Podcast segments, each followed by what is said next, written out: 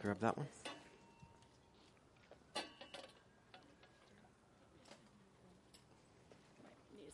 Yep.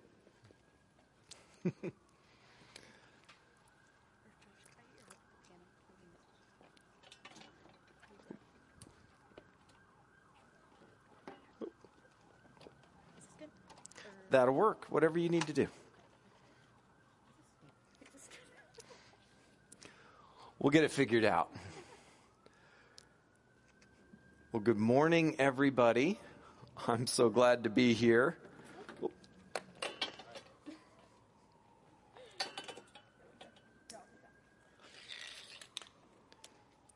It's kind of neat being outside again and uh, back to some unique challenges as the sun came out and disappeared and came back and so if you need to uh, adjust yourself for a little more shade do that or bundle up whatever uh, make do and uh, uh when uh, Tyler was doing the announcements, uh, I I was stuck on on two things he said. He talked about the the baptism class coming up, and then the membership overview. And I was just struck how important those two things are, uh, not just in the life of the church, but in in the life of every believer. That uh, those are essential. That uh, when you read through the New Testament, the first thing that someone does when they respond to the gospel is is they're baptized right? The, kind of one of the first times we see it um, after Jesus' baptism is uh, that uh, the the Ethiopian eunuch, as he's traveling and uh, and he's literally there's some water. Why can't I get baptized right now? We're just going to stop what we're doing and get ba- baptized, and that's how essential it is. So if you're a follower of Christ and you've made a decision to trust Him and you haven't been baptized yet, how important that is. Uh, so I would encourage you to do that. And then, and then membership is the same thing. And, and I'm always kind of uh, struck by that one because it tends to be not something we, we think about a lot. Like I'm a Christian and why do I need to be a member of a church? It sounds very country club like. And it is so not that. It, it is like the opposite, right? Because a country club, you, you pay your dues and then you, you get something from it. But church membership, you join so that you can then be a part and serve. And it's so, so totally different, but it is so essential for believers to step up and say, I want to be a part of what this church is doing. So I would encourage you both of those. So uh, I, I'm, I'm excited for that. And uh, thank you, Tyler, for sharing those opportunities. We are actually finishing up Jonah today. And uh, I think I was caught between the difficulty of chapter 2 and the difficulty of chapter 4. Uh, chapter 3 was my favorite. When we got there, I, I, shared that because it has that verse that, that has so much hope in it. Uh, that it starts off chapter 3 that the word of the Lord came to Jonah a second time. And, and that that's that word of hope that we all could have a second chance, that we could hear the word of the Lord a second time, that, that if the first time we went, yeah, okay, and then kind of fell off that path, that, that, that literally every day could be that day. Today could be that day for you where you hear the word of the Lord and say, you know what? I heard the word of the Lord a second time, and now I'm going to respond in it. And then chapter four, though, is uh, actually a good reason that John, Jonah would need to hear the word of the Lord a third time because of the way he responds. Because uh, God used really just people that didn't have it all figured out. As much as we forget that, we tend to think that, that look, the Bible's filled with people that, that have got it all figured out. And that's why, you know, church, it's a bunch of people that kind of judge me for the way I act or the way I behave. And, and yet neither of those are true, right? That's not reality. It's what people perceive to be reality. And so there's some people that go, I don't want to go to church because I think everybody's looking at me. Uh, by the way, if you ever go to a church where everybody's looking at you, Okay, I'm standing on stage and you're all supposed to look. I get that. That's not what I'm saying. I mean, if you go to church and everybody's looking at you, you're at the wrong church. Because church isn't to focus on any person, it's to focus on the Lord. And that's what we're supposed to be about. So that's not it. In fact, if the church has things figured out, everyone's kind of focusing on God because they know that, that in and of themselves, they're broken too. And they're in need of God's grace. And so, uh, Jonah finally did what he was supposed to do. Right in chapter 2, he prayed from within uh, the fish and he prayed and cried out to God, and God heard him and he got vomited out. And then the word of the Lord came to Jonah a second time. And then in chapter 3, he went to Nineveh and he traveled in the land, and people heard the warning that they needed to make a choice, that they had to decide if they were going to be repentant and trust that, that God would do something in them. And they had to respond that way. And they did.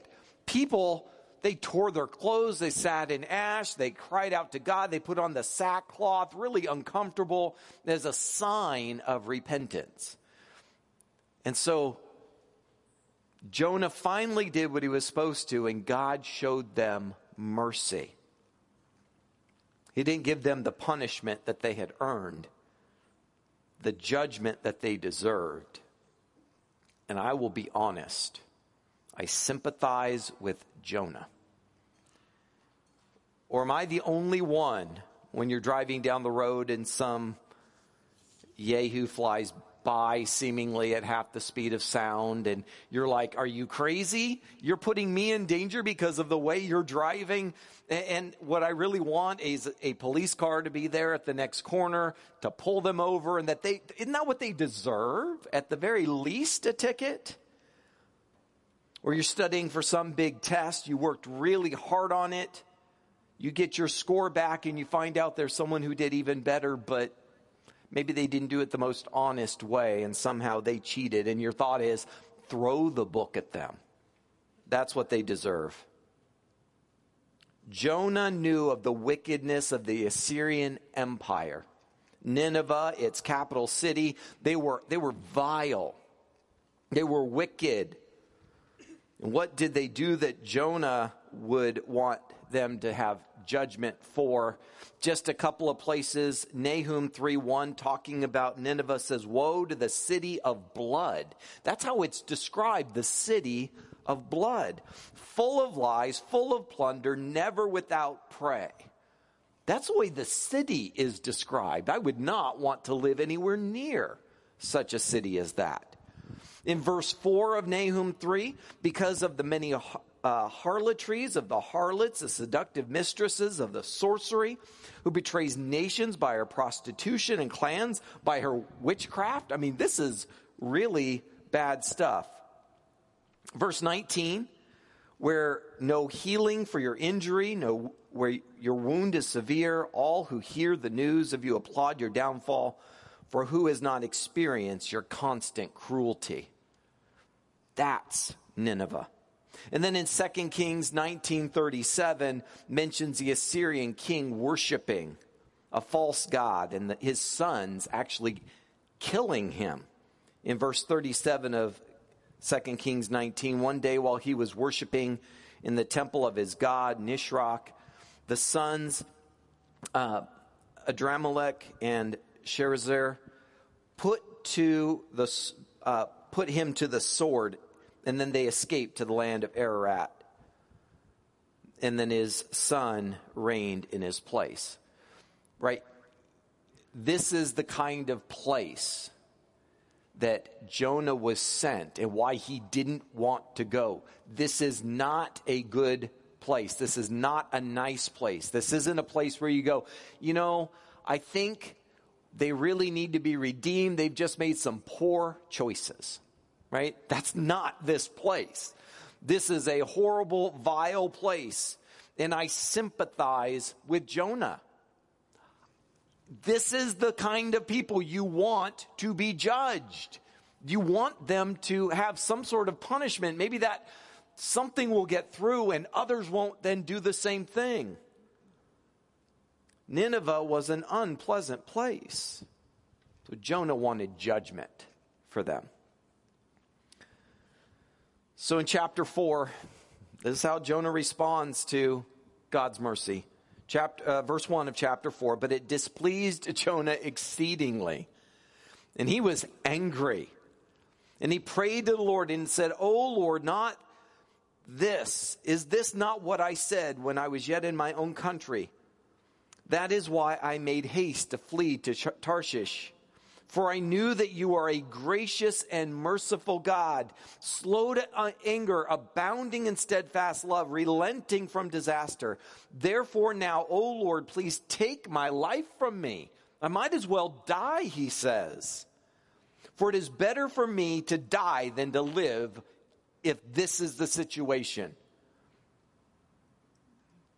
right? It's better that I am just not here, that I have to deal with the fact that you were a gracious and merciful God. And then verse 4, God responds, Do you do well to be angry? Is it appropriate for Jonah to be angry in this situation? Now, I would just ask, by the way, don't raise your hands, but have you ever been angry at God? Is anger ever valid? Is there ever a time when you go, you know what?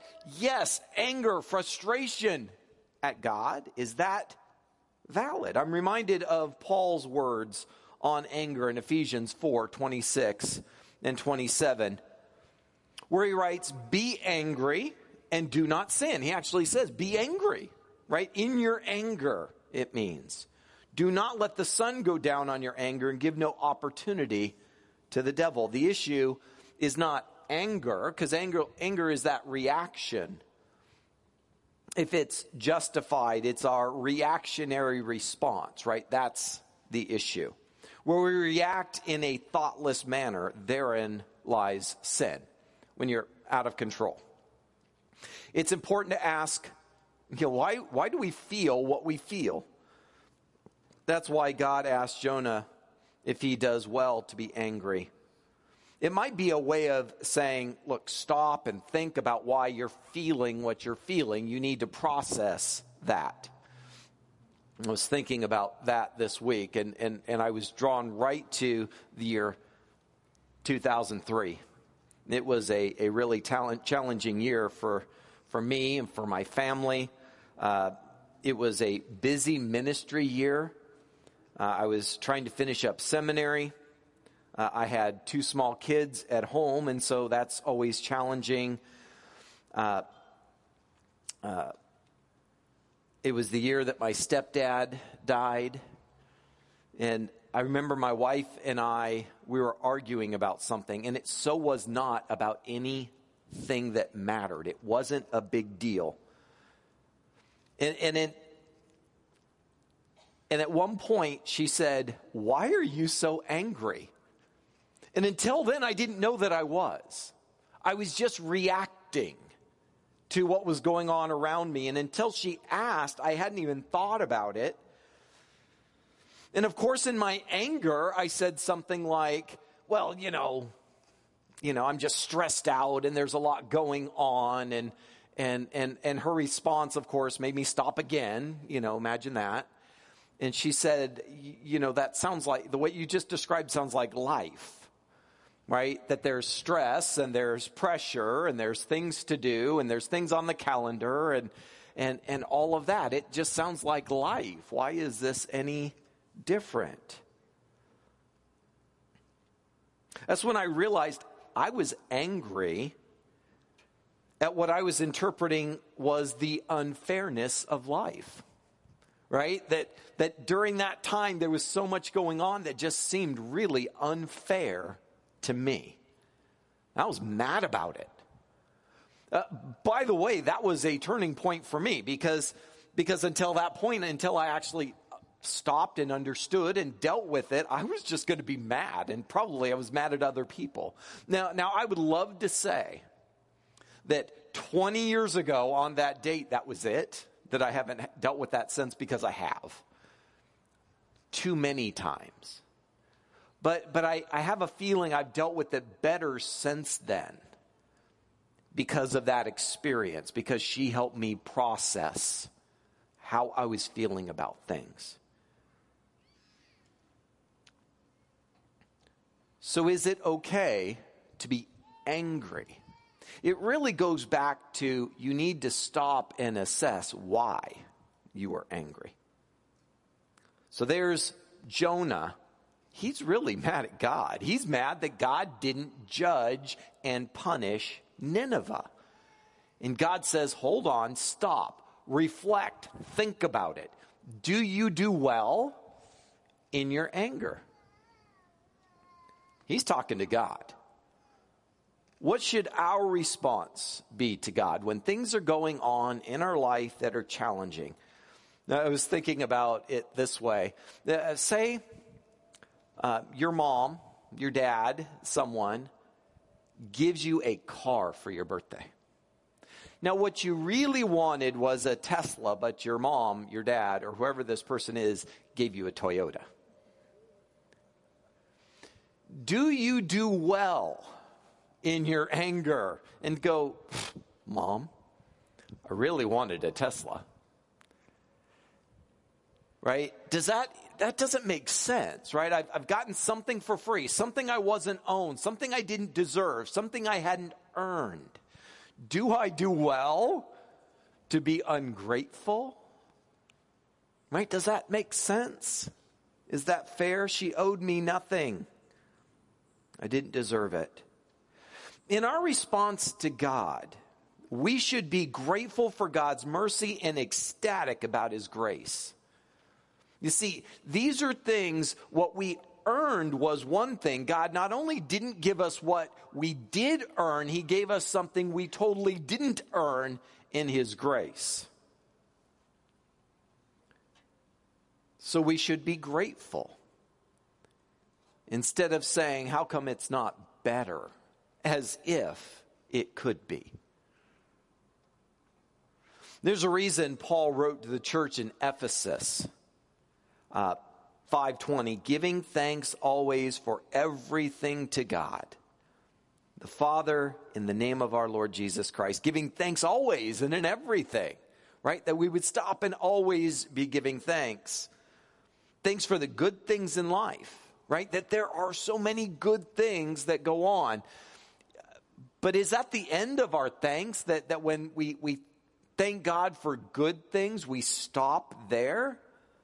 What about when things don't go your way? When things aren't always wonderful? Because, as I was told 20 years ago, my wife reminded me, this sounds like life, right? And the thing about life is that there's always more life, and that life is the good and the bad and the ugly, and it's all put together, and you have to deal with all of it. And so we don't just say, I'm so grateful for the good. What about the things that aren't so good? First Thessalonians 5:18 it says give thanks in all circumstances all circumstances for this is the will of God in Christ Jesus for you. And so our thankfulness in all circumstances right it's easy when they're good but how about those during those tough times we're to be thankful for those too. That when things aren't so great we're to stop and thank God. Here's why because you will be better tomorrow for the challenges you have today. That every one of us are made up of those experiences put together into the person you are now. And, and all of them, the good that God brought into your life, those challenges that God brought into your life, all of those work together to put you together to be who you are. And you are uniquely now equipped for your life to serve God, to praise Him in everything you do. Now, it's really hard, though, in the midst of those challenges. Thank you, God, for persecution. Thank you, God, that I lost my job. Thank you, God, for the economy. Thank you that I had to pay $6 for a gallon of gas. Right? Thank you, God. No, okay. maybe I'm not thanking God for the gas. Let's be realistic, though, that all of those things put together are for a reason. And God is using all of those. So maybe I don't say thank you, God, for the gas prices, but I do say thank you, God, because whatever you're doing, I know your word is so clear that you are working all things for good in my life. And I trust that. So our thankfulness is in all circumstances when it's good and when it's challenging. So Jonah was mad, right? Jonah went, I want you to judge these people, bring justice to them, bring punishment. It's what they've earned. Jonah uh, in uh, verse 5. So this is what Jonah does. Jonah went out of the city and he sat to the east of the city and he made a booth for himself, right? He put up some shade.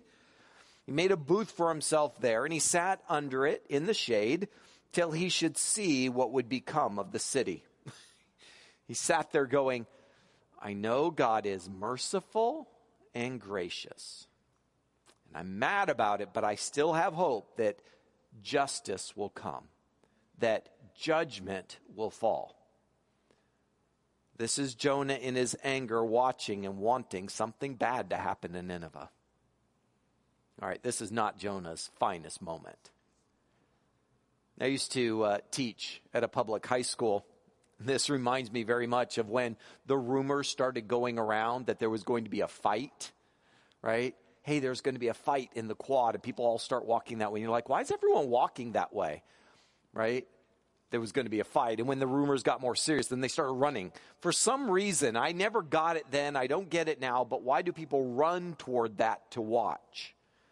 Do they want to watch a fight? I, I think it's like that, uh, that saying that uh, you can't look away from a train wreck, right? That you have to watch it for some reason.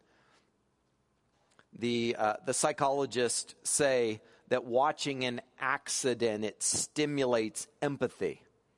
And we're wired to be empathetic.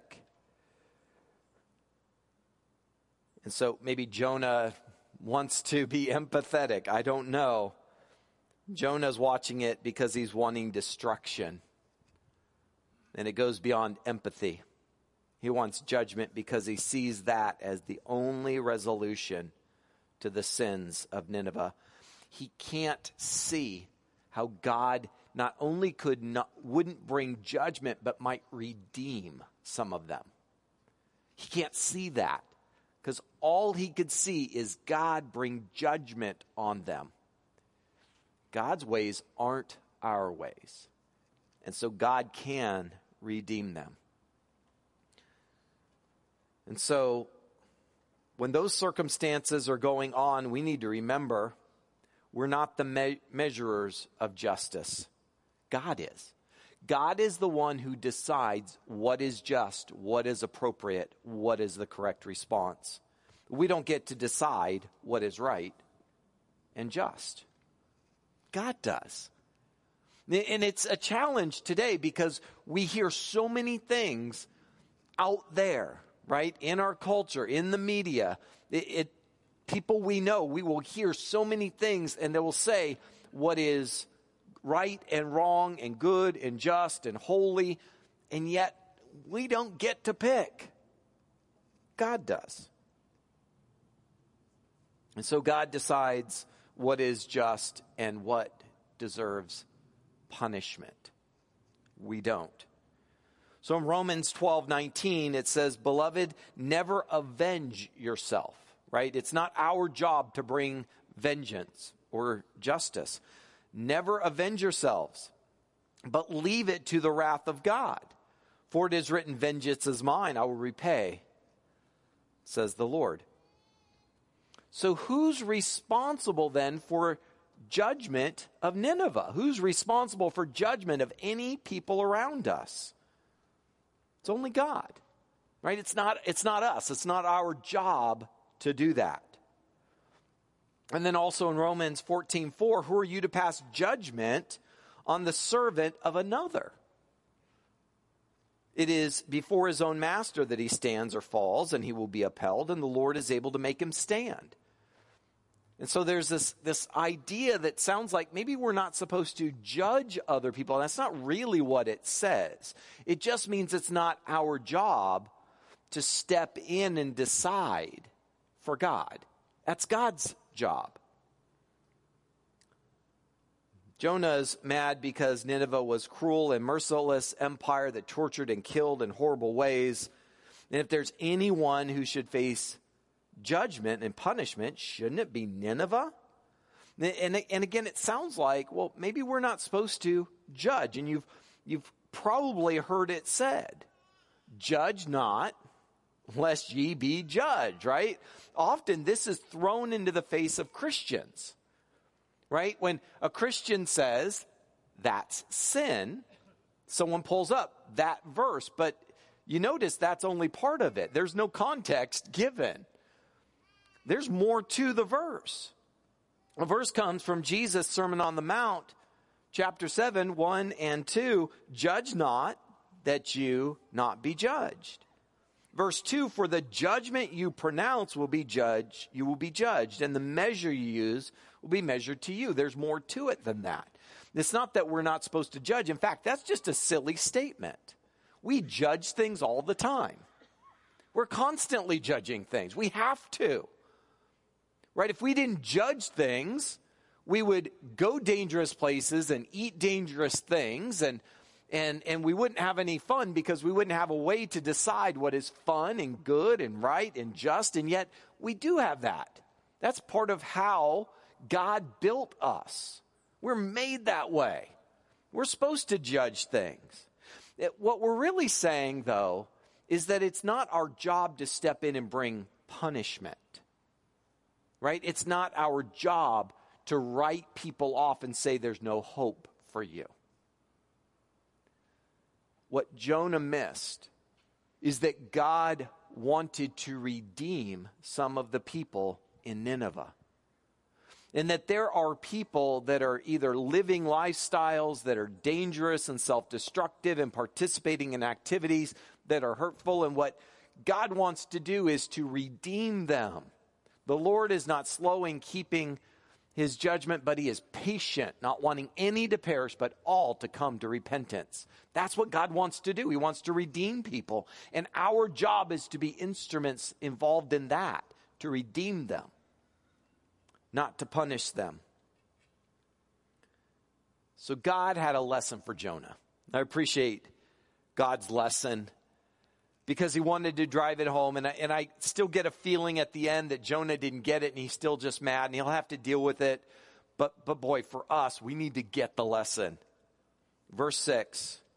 Now the Lord appointed a plant and he made it come up over Jonah. So literally, just like he appointed the fish, he, he caused it to be, he caused a plant to be. Now, here it is. We, we just got some cloud cover, but if the cloud cover wasn't there and the sun was beating down on your head, then if God appointed a plant, we could have a huge tree grow up right here to shade all of us at one time. And we might go, oh, that's nice, right? That's what happened. So it, uh, it might shade to cover his head to save him from discomfort. So Jonah was exceedingly glad because of the plant. Verse 7 But when dawn came up the next day, God appointed a worm that attacked the plant so that it withered. And when the sun rose, God appointed a scorching east wind, and the sun beat down on the head of Jonah so that he, he was faint. And he asked that he might die. And he said, It's better for me to die than to live. But God said to Jonah, Do you do well? To be angry for the plant? And he said, Yes, I do well to be angry. You just picture Jonah. Yes. Yes, I do well to be angry, angry enough to die. And the Lord said, You pity the plant for which you did not labor, nor did you make it grow, which came into being into a night and perished in a night. And should not I pity Nineveh? The great city in which there are more than 120,000 persons who did not know their right hand from their left, and it also much cattle? Right? Shouldn't I work to save Nineveh? Shouldn't you be an instrument in saving Nineveh? Instead, you're just angry and want them to all perish. Don't you want to save any of them? See, the plant was God's. The shade it provided was God's too. This is a tough one to take. It's God's to do with as He wills. When He, when he wills mercy, it's not up to us. When He wills judgment, it's not up to us. Our job is to do our job. Everything is not all about us, it is all about God. And it can be hard to see from wherever we're sitting. From our perspective, the world seems to be re- revolving around us. Everything else is distant from this perspective. And yet, that's not God's perspective. We don't, he doesn't see people the way we do in our limited view. Isaiah 40, verse 22 and 23, it is, He who sits above the circle of the earth and its inhabitants are like grasshoppers who stretch, stretches out the heavens like a curtain and spreads them like a tent to dwell in, who brings princes to nothing and makes the rulers of the earth as emptiness. It's him from his perspective looking at the earth and seeing people very differently than when we look at each other. It's about perspective. So, anger and judgment is his because he knows when we don't. Since God is sovereign, the plans and the victory are his too. They're, they're not ours. Literally, what's going to happen is his. And it's a good thing that he does too, because he chose us to be a part of it. Right? We're here today because God chose us to be here. Not, not one of us is here by accident. No, we are all here for a purpose and a reason. And that's God's sovereignty. Now, I'm always reminded of uh, Paul's words to the church in Corinth, uh, chapter 1, verse 27 starting there, it says, But God chose the foolish of the world to shame the wise. And I often, when I see that, when I see the word God chose the foolish, foolish, I picture me. He chose me, foolish as I am. Right? As all the mistakes I've made and the sins that I have done and the, the, the, the awkwardness in social situations at times and, and, and just flat out messing up at times and that, that God could go, you know what, I, I, I can work with Steve. Like, no way. He chose the foolish. Me. God chose what is weak in the world to shame the strong. God chose what is low and despised in the world, even the things that are not to bring to nothing things that are, so that no human being might boast in the presence of God. He chose us. You know what? Not because of us, but because of Him. He chose us because of His goodness and His grace. And it's not based on what we've earned, it's not based on who we are, it's based on his, who He is and His goodness. In His sovereignty, God chose to work in our lives and through our lives. So we step up and say, God, here am I. Use me. That I might be a part of sharing your good news. Now, if you're confused about that, it is pretty simple. Every one of us have broken God's law, and we're sinners. And God chose to save us through his Son, that he would uh, bear our sin on the cross. He took our punishment, Scripture says, on the cross. That if we believe and repent, He promises to save us, that we wouldn't have punishment and death, but that we would be redeemed. We would have eternal life, and He promises, He calls us children of God. And so That's the gospel, right? Our job is to share that, to live that out, to make that known. And He chose us to do that. I have some next steps for us today. Uh, first of all, my next step today is to reflect on the ways God's, God has chosen me. Uh, sorry, God has shown me mercy and granted me grace, right? That we need to stop and reflect and give thanks for that.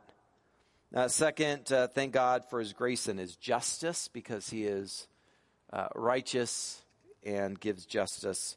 And then uh, the third one there, ask God, what is my next step in his plan for my life, right? What are you going to do next, God? Because that's where I want to be. That's what I want to do. Let's pray.